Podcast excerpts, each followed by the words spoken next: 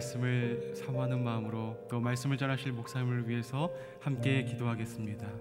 살아계신 하나님, 오늘 주실 말씀을 기대합니다. 말씀의 자리 앞에 앉은 성도님들의 각 가정과 또 사업장과 그들의 삶의 터전 위에 하나님의 영이 임하사 가정의 교회가 되고 말씀의 자리가 예배당이 될 수 있도록 허락하여 주시옵소서 말씀을 전하실 목사님에게 성령의 기름 부으심을 허락하여 주시고 충만함으로 임재하여 주시옵소서 감사드립니다. 살아계신 하나님 이 새벽에 말씀의 자리에 무릎 꿇어 예배하는 성도들마다 말씀을 펴서 묵상하며 주의 음성을 듣는 그 장소 장소가 하나님의 임재가 있는 예배의 처소가 되게 해주시고 하나님의 평강을 누리는 은혜의 장소가 되게 하여 주옵소서. 말씀을 전하실 목사님에게 성령으로 함께하여 주옵소서. 감사드리며 예수님의 이름으로 기도드립니다. 아멘. 영상을 통해 함께 예배하는 성도님들 주의 이름으로 축복합니다. 9월 8일 새벽에 주신 하나님의 말씀은 예레미야서 29장 24절에서 32절까지의 말씀입니다. 예레미야 29장 24절에서 32절까지의 말씀을 저와 여러분이 한 절씩 교독하여 읽겠습니다. 너는 느엘람 사람 스마야에게 말하여라. 이스라엘의 하나님 만군의 여호와가 말한다. 예루살렘에 있는 온 백성과 제사장 마아세의 아들 스바냐와 모든 제사장들에게 내가 내 이름으로 편지를 써 보냈다. 여호와께서 제사장 여호야다를 대신해 너를 제사장으로 임명하고 여호와의 집 책임자로서 예언자처럼 행동하는 모든 미친 사람을 형틀에 채우게 하고 칼을 씌우게 하셨다. 그런데 너는 왜 너희에게 예언하는 아나도 출신 예레미야를 꾸짖지 않느냐?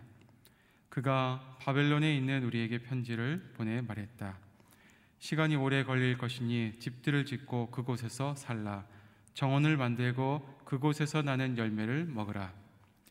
제사장 스바냐가 예언자 예레미야가 듣는 데서 이 편지를 읽었다. 그때 여호와의 말씀이 예레미야에게 임해 말씀하셨다.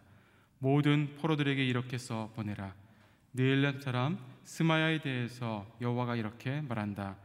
내가 그를 보내지 않았는데도 스마야가 너희에게 예언하고 너희로 하여금 거짓말을 믿게 했다. 그러므로 여호와가 이렇게 말한다. 보라, 내가 느엘람 사람 스마야와 그 자손들을 처벌할 것이다. 그에게 이 백성 가운데 거할 자손이 없을 것이다. 그러므로 내가 내 백성에게 해줄 좋은 일도 보지 못할 것이다. 그가 나에 대해 거역하는 말을 했기 때문이다. 여호와의 말이다. 아멘. 거역하는 말에 임하는 엄중한 첩, 엄중한 심판이라는 제목으로 박형준 목사님 말씀 전해 주시겠습니다.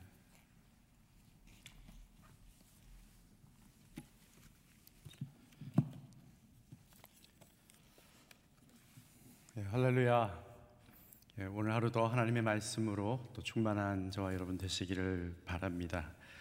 29장에서 아, 앞서 예레미야는 바벨론의 포로로 잡혀간 유대인들에게 예, 편지를 합니다. 편지의 내용의 앞부분을 보면 세 가지로 이야기를 하고 있습니다. 그 포로로 잡혀간 그 바벨론 땅에서 생육하고 번성하고 충란하고 그 땅에 정착하라는 말입니다. 두 번째는 거짓 예언자들, 거짓 꿈꾸는 자들이 있을 텐데 그 말에 속지 말라는 것이죠. 세 번째는 하나님께서 이 포로 생활이 영원토록 계속되게 하지 않고 70년 후에는 다시 하나님 약속의 땅으로 돌아오게 할 테니 회복의 소망을 가지라고 말씀하고 있습니다. 우리가 살아가고 있는 현재의 삶이 마치 바벨론 포로 생활을 하는 그러한 상황에 놓여 있다 할지라도 지금 주어진 것에서 주신 소명을 다하고 거짓에 속지 않고 구원 소망으로 살아갈 수 있는 저와 여러분이 되시기를 바랍니다. 어제에 이어서 오늘 본문 역시 포로로 끌려간 바벨론에서 활동하는 거짓 예언자에 대한 말씀입니다. 오늘은 스마야라는 거짓 예언자가 등장합니다. 24절로 28절 말씀 같이 한번 읽습니다. 시작. 너는 느헬람 사람 스마야에게 말하여라. 이스라엘의 하나님 만군의 여호와가 말한다. 예루살렘에 있는 온 백성과 제사장 마세야의 아들 스바냐와 모든 제사장들에게 네가 네 이름으로 편지를 써보냈다. 여호와께서 제사장 여호야다를 대신해 너를 제사장으로 임명하고 여호와의 집 책임자로서 예언자처럼 행동하는 모든 미친 사람을 형틀에 채우게 하고 칼을 씌우게 하셨다. 그런데 너는 왜 너희에게 예언하는 아나도 출신 예레미야를 꾸짖지 않느냐? 그가 바벨론에 있는 우리에게 편지를 보내 말했다. 시간이 오래 걸릴 것이니 집들을 짓고 그곳에 살라. 정원을 만들고 그곳에서 나는 열매를 먹으라. 포로로 끌려간 백성 중에 어제 이야기한 거짓 선지자 아합과 시드기야뿐만 아니라 오늘 지금 등장하고 있는 스마야라는 또 다른 거짓 예언자가 있었습니다. 바벨론에 있는 스마야가 예루살렘에 있는 제사장 스바냐에게 편지를 보내서 예레미야를 왜 가만히 버려두냐는 그런 내용의 편지를 쓴 것이죠. 그 내용인즉슨 어떻게 예레미야처럼 정신 나간 이 미친 예언자를 가만히 내버려 두느냐는 것입니다. 바벨론의 포로로 끌려가 살고 있는 사람들에게 예레미야 같은 사람이 왜 엉뚱한 예언의 편지를 써서 보내도록 가만히 두냐는 것이죠. 예레미야가 우리에게 편지하기를 바벨론에서 포로 생활이 오래될 것이니 집 짓고 또 밭 갈고 열매 먹으며 살라고 했다. 듣고 싶은 이야기 아니죠. 그러니까 이것을 미친 사람의 이야기로, 정신 나간 사람의 이야기로 그렇게 매도해 버리는 것입니다. 어떻게 이렇게 정신없는 말을 하는 자를 하나님의 예언자로 인정하고 있느냐? 예루살렘에 있는 너희 종교 지도자들, 너희 제사장들, 특별히 스바냐 이 모든 책임을 맡은 그 제사장 스바냐가 어떻게 이 예레미야를 버려둘 수 있느냐? 그를 가두어라, 없애버려라 이렇게 편지를 했다는 것이죠. 예, 이런 상황을 일컬어서 적반하장이라고 하는 것이죠. 주객이 전도된 것이죠. 거짓이 참을 보고 거짓이라 이야기하는 것입니다. 어두움이 빛을 보고 캄캄하다 말하는 것이죠. 오리 떼들이 자기 가운데 섞여 있는 백조를 보고는 우리와 다르니 너는 못생겼다 이렇게 이야기하는 것입니다. 세상이 세상을 만드신 분을 놓고 그런 존재는 이 땅에 없다고 떠들어대는 것과 같은 것이죠. 마치 빌라도가 왕중왕이신 예수님께 내가 너를 살릴 권세도 있고 죽일 권세도 있다라고 말하는 것과 같습니다. 마귀는 어찌하든지 믿는 자를 끌어내리려고 합니다. 세상과 다르다는 이유만으로도 믿음의 사람들을 이상한 사람, 이상한 집단으로 매도하려고 합니다. 예수님도 유대인들에게 저가 귀신 들렸다라는 말을 아, 들으시기도 했습니다. 사람들이 오병이어의 기적으로 떡을 먹을 때에는 예수님을 왕으로 삼으려고 했다가 예수님께서 내가 하늘에서 내려온 산떡이니 내 살을 먹고 내 피를 마시라 하니 그들이 서로 수군거리면서 사람 이상한 사람이다 라고 치부하고 예수님을 다 떠나갔습니다. 사도 바울도 아그리빠와 베스도 앞에서 자기가 예수 믿게 된 간증을 하니까 베스도가 네가 미쳤도다 내 많은 학문이 너를 미치게 했다라는 말을 듣게 되죠. 사도 바울은 고린도 후서에서 이렇게 말합니다. 고린도 후서 5장 13절에 우리가 만일 미쳤어도 하나님을 위한 것이요 만일 정신이 온전하여도 너희를 위한 것이다. 예수께 푹 빠진 것이 미친 것이라면 어, 그 미친 것은 내가 감당할 수 있다. 왜? 그걸 통해서 오히려 예수 그리스도의 복음 영혼을 살리고 사람을 살리는 것은 너희를 위한 일이기 때문이다. 라고 사도 바울이 간절함으로 고백한 것이죠. 기억하십시오. 크리스찬은 근본적으로 하늘에 속한 사람입니다. 그러니 이 땅과 이 세상과는 다를 수밖에 없는 것이죠. 그러나 빛은 어둠 속에서 더 그 진가를 발휘하게 되어 있습니다. 세상이 아무리 어두워도 그곳에서 믿음의 사람이 전혀 다른 어둡지 않은 밝은 빛을 드러낼 때에 믿음의 진가가 나타나는 것이죠. 세상이 손가락질하고 못생겼다 하고 모든 힘과 권세와 지혜가 마치 자기 자신들에게 있는 것처럼 자기들에게 있다고 아무리 주장하고 떠들어도 그런 말에 속지 마십시오. 모든 힘과 권세와 능력과 지혜는 오직 하나님 한 분께 있습니다. 그리고 우리는 바로 그 하나님의 자녀이고 그분의 소유이고 그분이 가장 사랑하는 자라는 사실을 잊지 마십시오. 생각해 보시기 바랍니다. 일터나 동네에서 내가 예수 믿는 것 때문에 다른 사람들에게 조롱과 손가락질과 비웃음의 대상이 될까봐 예수님을 모른 채 한 적이 있지는 않습니까? 나는 하늘에 속한 사람입니까? 아니면 땅에 속한 사람입니까? 누군가 내 삶을 들여다보고 있다면 과연 나를 어디에 속한 사람이라고 말할 것 같습니까? 한번 생각해 보시기 바랍니다. 29절로 예, 32절 말씀 같이 한번 읽습니다. 시작. 제사장 스파냐가 예언자 예레미야가 듣는 데서 이 편지를 읽었다. 그때 여호와의 말씀이 예레미야에게 임해 말씀하셨다. 모든 포로들에게 이렇게 써보내라. 느헬람 사람 스마야에 대해서 여호와가 이렇게 말한다. 내가 그를 보내지 않았는데도 스마야가 너희에게 예언하고 너희로 하여금 거짓말을 믿게 했다. 그러므로 여호와가 이렇게 말한다. 보라, 내가 느헬람 사람 스마야, 스마야와 그 자손들을 처벌할 것이다. 그에게 이 백성 가운데 거할 자손이 없을 것이다. 그러므로 내가 내 백성에게 해줄 좋은 일도 보지 못할 것이다. 그가 나에 대해 거역하는 말을 했기 때문이다. 여호와의 말이다. 아멘. 제사장 스마야가 이 거짓 선지자 스, 아, 제사장 스바냐가 거짓 선지자 스마야에게로부터 온 편지를 받습니다. 내용이 심상치가 않습니다. 그러니 내용을 자세히 살펴보고 오히려 이 예레미야 선지자를 불러다가 아, 앞에 두고 이 편지를 읽어준 것이죠. 지혜롭게 천신한 것이죠. 언제나 애매하고 모호한 것. 이게 도대체 무슨 내용인가 잘 모르겠으면 예, 오히려 그것을 확인하고 또 점검하는 것이 필요한 것이죠. 한 번 더 생각하는 예, 여유를 가져야 합니다. 바로 어, 제사장 스파냐가 그런 행동을 한 것이죠. 우리는 어떤 이야기를 들으면 너무나도 성급하게 예, 결론에 도달해 버립니다. 정말 그런지 아닌지를 살펴야 하는데 그냥 바로 결, 결정을 해버리는 것이죠. 기본 거민들의 말만 듣고 성급하게 약속한 여호수아 예, 너무나 성급하게 결정한 것이죠. 그때 리더들이 신중하지 못하게 한 것입니다.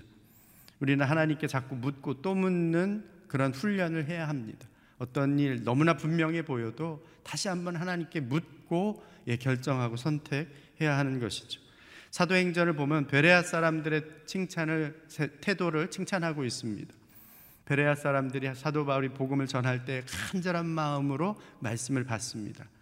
그러나 집에 돌아가서는 그것이 정말 그런가 성경을 다시 한번 상고해보고 돌아보고 맞춰보았다는 것이죠. 누군가 정말 내 마음에 합한 말을 하고 있으면 마음이 뜨거워지죠. 간절해지죠. 어, 그런데 중요한 것은 이 내가 지금 들은 말, 이 내가 들은 이야기가 하나님께서 하시는 말씀인가, 하나님의 말씀과 정말 합당, 합하는 말인가를 살펴보아야 한다는 것이죠. 그렇습니다. 항상 기준은 하나님의 말씀입니다. 말씀이신 예수 그리스도 그분이 바로 우리의 기준이 되십니다. 이제 예레미야는 도리어 스마야의 거짓됨을 폭로합니다. 그리고 하나님께서 그와 그 자손들을 처벌할 것이라고 예언합니다.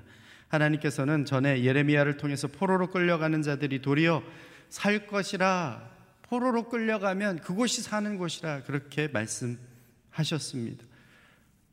예루살렘에 남아있는 자들이 썩은 무화과고 끌려가는 자들이 좋은 무화과가 돼서 오히려 포로 생활 바벨론 그 땅이 사는 땅이 될 것이라는 것을 말씀했는데 스마야는 지금 바로 그곳에 있는 것 아닙니까? 살 수 있는 땅에 있는 것이죠. 좋은 무화과라고 불리우는 그렇게 포로로 끌려간 사람 중에 한 사람입니다. 그런데 살 수 있는 그곳에 가서 그 자리에 가서도 오히려 하나님의 말씀 깨닫지 못합니다. 가뜩이나 타양에서 힘들게 포로 생활하고 있는 유다 백성들에게 그곳에서 마음 붙이지 못하도록 하나님 금방 포로 생활에서 우리를 풀어 주실 것이다. 우리는 돌아갈 것이다. 여기에 정착하지 말라. 이런 메시지를 자꾸 전달하는 것이죠. 그는 사는 땅에 있었지만 살지 못하고 죽습니다. 장차 하나님이 이루실 구원의 좋은 일을 예, 보지 못하게 된 것이죠. 거기에 정착하고 살고 자녀를 낳고 기다리면 하나님이 이 이스라엘 백성을 위하여 이루실 정말 좋은 일, 선한 일, 하나님의 구원의 역사를 두 눈으로 보게 될 텐데 그 땅에서 오히려 죽임을 당하고 그 좋은 일을 보지 못하게 된 것입니다. 분명 하나님이 베푸신 은혜와 자비의 장소에 있었음에도 불구하고 심판을 받은 것이죠. 마치 여리고성에서 물건 얼마를 감추었다가 돌 무더기가 된 아간처럼 약속의 땅 가나안 땅에 들어가 축복의 백성 중에 거하면서도 예, 저주가 된 것입니다. 가롯 유다도 마찬가지죠. 예수님의 열두 제자라는 그러한 축복의 자리에 있었습니다. 그러나 은삼신양 때문에 그 자리가 예수님을 파는 저주의 자리가 되고 만 것입니다. 여러분은 지금 어떤 자리에 있습니까? 축복의 자리에 있습니까? 그러나 아무리 축복의 자리, 은혜의 자리라 해도 거기서 하나님의 말씀을 저버리고 거역하면 그 자리는 더 이상 은혜의 자리, 축복의 자리가 아니라 저주의 자리가 되고 마는 것입니다. 자기 생각이 아니라 하나님 말씀 따르는 자가 되십시오. 예레미야서 17장 9절에 만물보다 거짓되고 심히 부패한 것이 마음이라 했습니다. 내 생각, 내 마음 부패함을 따라가지 않고 오직 그리스도의 마음을 품은 사람으로 살 수 있게 되기를 바랍니다. 한번 생각해 보시기 바랍니다. 은혜의 자리에 지속해서 머물기 위해서 내가 내려놓아야 할 나의 완악하고 거역하는 마음은 무엇입니까? 바벨론 포로와도 같은 상황이라 할지라도 주의 말씀을 신뢰함으로 머물며 순종하는 자리가 바로 구원의 자리, 축복의 자리라는 사실이 깨달아지십니까? 하늘나라 시민권을 가진 자로서 이 땅에 사는 이 나그네와 하인 같은 삶을 그렇게 여기고 지금 허락하신 자리를 은혜와 축복의 자리로 변화시켜 가는 그리스도의 마음을 품은 하나님의 사람들로 살아가게 되기를 주의 이름으로 축원합니다. 아멘. 시간 한번 같이 기도하기 원합니다. 이 시간 함께 기도할 때에 아버지 하나님 세상의 가치관을 따라 사는 세상 닮은 사람들 되지 않게 하여 주시옵소서. 세상이 비방하고 조롱해도 세상과는 다른 하늘에 속한 사람으로 살게 하여 주시옵소서. 완악하여 말씀에 거역하는 내 생각, 내 마음, 부패한 모든 것들을 다 내려놓기를 원합니다.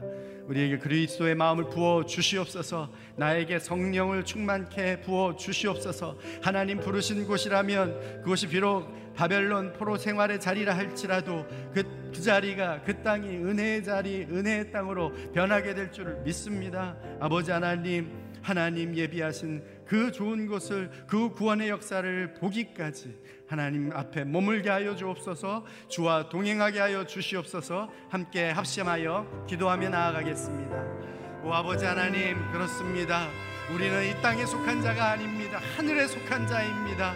하나님 이 땅에 살면서 마치 하늘에 속하지 않고 땅에 속한 자처럼 살지 않게 하여 주옵소서. 세상에 동화되지 않게 하여 주시옵소서. 세상이 쫓아간 육신의 정욕과 안목의 정욕과 이생의 자랑에 현혹되지 않게 하여 주시옵소서. 오직 예수 그리스도의 마음을 부은 자 부은받은 자로 살게 하여 주시옵소서. 오늘도 하늘의 문을 열어주시사 우리에게 성령을 물부터 부어주셔서 아버지 하나님 이 땅에 속한 자들이 아니라 하늘에 속한 자로서의 모습을 보이며 살아갈 수 있는 하늘의 자녀들이 되게 하여 주옵소서. 아버지 하나님 마치 이 땅에 사는 것은 나그네와 행인 같은 삶인 것을 저희들이 다시 한번 기억합니다. 바벨론의 유수자로 살다 할지라도 아버지 하나님이여 이 땅에 참으로 손가락질과 조롱과 모욕이 우리에게 아버지 하나님이여 빗발치듯 참으로 부어진다 할지라도 아버지 하나님이 이곳이 하나님 머물라 하신 축복의 땅 아버지 하나님 은혜의 땅임을 알고 이곳에서 하나님의 말씀의 밭을 읽으며 생명을 심고 아버지 하나님의 은혜의 구원의 열매들을 맺어가는 하나님의 백성들이 되게 하여 주시옵소서. 그리하여 구원의 하나님 놀라운 그 하나님의 역사를 우리의 눈으로 목도하고 하나님 앞에 할렐루야 찬양하며 감사하며 예배하는 우리의 인생이 되어질 수 있도록 역사하여 주옵소서. 함께하여 주시옵소서 한 번 더 기도하며 나아갑니다. 이 나라의 민족을 위해서 기도하겠습니다. 아버지 하나님이여 이 나라 이 민족 하나님이여 지금의 상황들이 너무나도 어렵고 마치 바벨론의 참으로 유수지와 같은 그러한 모습입니다. 그러나 아버지 하나님 이 땅도 하나님 함께 하시면 이곳이 축복의 자리 은혜의 자리로 변하게 될 줄 믿사오니 하나님 이 나라의 민족을 긍휼히 여겨 주시옵소서. 불쌍히 여겨 주시옵소서. 죄가 간영하며 아버지 하나님이여 흑암과 어두움이 간영하지만 그러나 아버지 하나님이여 이 땅 가운데에 하나님의 은혜의 빛이 비추어져서 주님 이 땅이 하나님 참으로 구원 열매 맺으며 이 땅에 속한 우리의 민족들이 민족이 하나님 앞에 구원받는 구원 백성 또 구원을 전하는 복음 백성 그리고 선교의 백성이 되어질 수 있도록 역사하여 주시옵소서. 함께 이 나라 민족을 위해서 다시 한번 기도합니다. 아버지 하나님 이 나라 이 민족을 주 앞에 올려드립니다. 주께서 함께하여 주옵소서. 긍휼히 여겨 주옵소서. 아버지 하나님이여 참으로 세상 가치관을 쫓아가는 나라 민족이 되지 않게 하여 주시옵소서. 하늘의 아버지 하나님 하늘나라 닮은 그러한 모습이 이 사회에 구현되기를 원합니다 서로 사랑하며 서로 배려하며 서로 하나가 되어질 수 있도록 역사하여 주옵소서. 위정자들에게도 하나님의 마음 부어주셔서 정말 아버지 하나님이여 국민을 염려하며 하나님께서 기뻐하시는 모습으로 이 땅을 다스릴 수 있도록 아버지 하나님 섬길 수 있도록 역사하여 주시옵소서. 교회가 빛된 모습으로 나타나게 하여 주옵소서. 믿음의 사람들이 있는 곳에서 아버지 하나님 예수 그리스도의 생명의 복음 심으로 말미암아 이 민족이 복음을 열방에 증거하며 열방에 선교하는 복음, 복음의 백성이 되어질 수 있도록 주께서 붙드시고 사용하여 주시옵소서. 아버지 하나님 이 땅을 살아가면서 마치 이 땅에 갇힌 자처럼 그리고 이 땅에 속한 자처럼 살아가는 우리의 모습을 주 앞에 고백합니다. 긍휼히 여겨 주옵소서. 더 이상은 세상을 쫓아가지 않게 하여 주옵소서. 육신의 정욕, 안목의 정욕, 이생의 자랑을 따라 그렇게 세상을 사랑하는 삶이 아니라 하나님 한 분만을 바라며 주를 사랑하며 주님만이 우리의 왕 되셨음을 선포하며 살아가게 하여 주옵소서. 세상과 다르기에 세상으로부터 손가락질과 조롱과 모욕을 당한다 할지라도 오히려 그 모든 일들을 기쁨으로 감내하며 하나님의 나라를 생명의 열매와 아버지 하나님이여 그 구원을 이루기 위해 씨앗들을 심어 나아가는 주의 백성들이 되게 하여 주시옵소서. 오늘도 그러한 하루가 되기를 원합니다. 우리의 발걸음 걸음마다 주께서 동행하여 주셔서 하늘의 놀라운 일들이 펼쳐지는 이것을 저희의 눈으로 보게 하여 주옵소서. 이제는 우리 구주 예수 그리스도의 은혜와 하나님 아버지의 사랑하심과 성령의 교통 역사하심이 하늘의 씨앗을 이 땅에 심으며 열매를 바라며 하나님과 함께 동행하며 소망을 품고 이 유수지와 같은 이 땅을 살아가기 원하는 머리 숙인 죄 백성들 위에와 죄 몸된 교회 위에 열방에서 복음의 씨앗, 생명의 씨앗, 구원의 씨앗을 심는 우리 선교사님들 위해 이제로부터 영원토록 함께하옵시기를 간절히 축원하옵나이다. 아멘.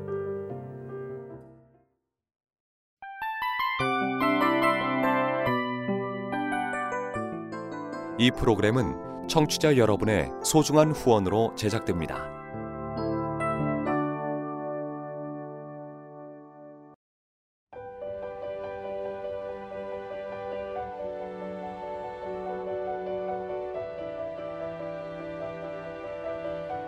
세상에는 수많은 교회들이 있지만 더 깊이 있는 말씀 강해를 찾기 위해 크기로만 교회를 선정하지 않습니다.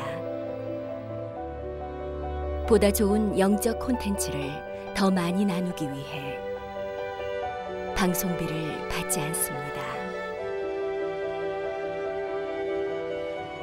1년 365일 복음만 전하고 싶어서 우리는 광고를 하지 않습니다. 온누리의 복음을 땅끝까지 CGN TV와 함께 땅끝 선교사가 되주세요.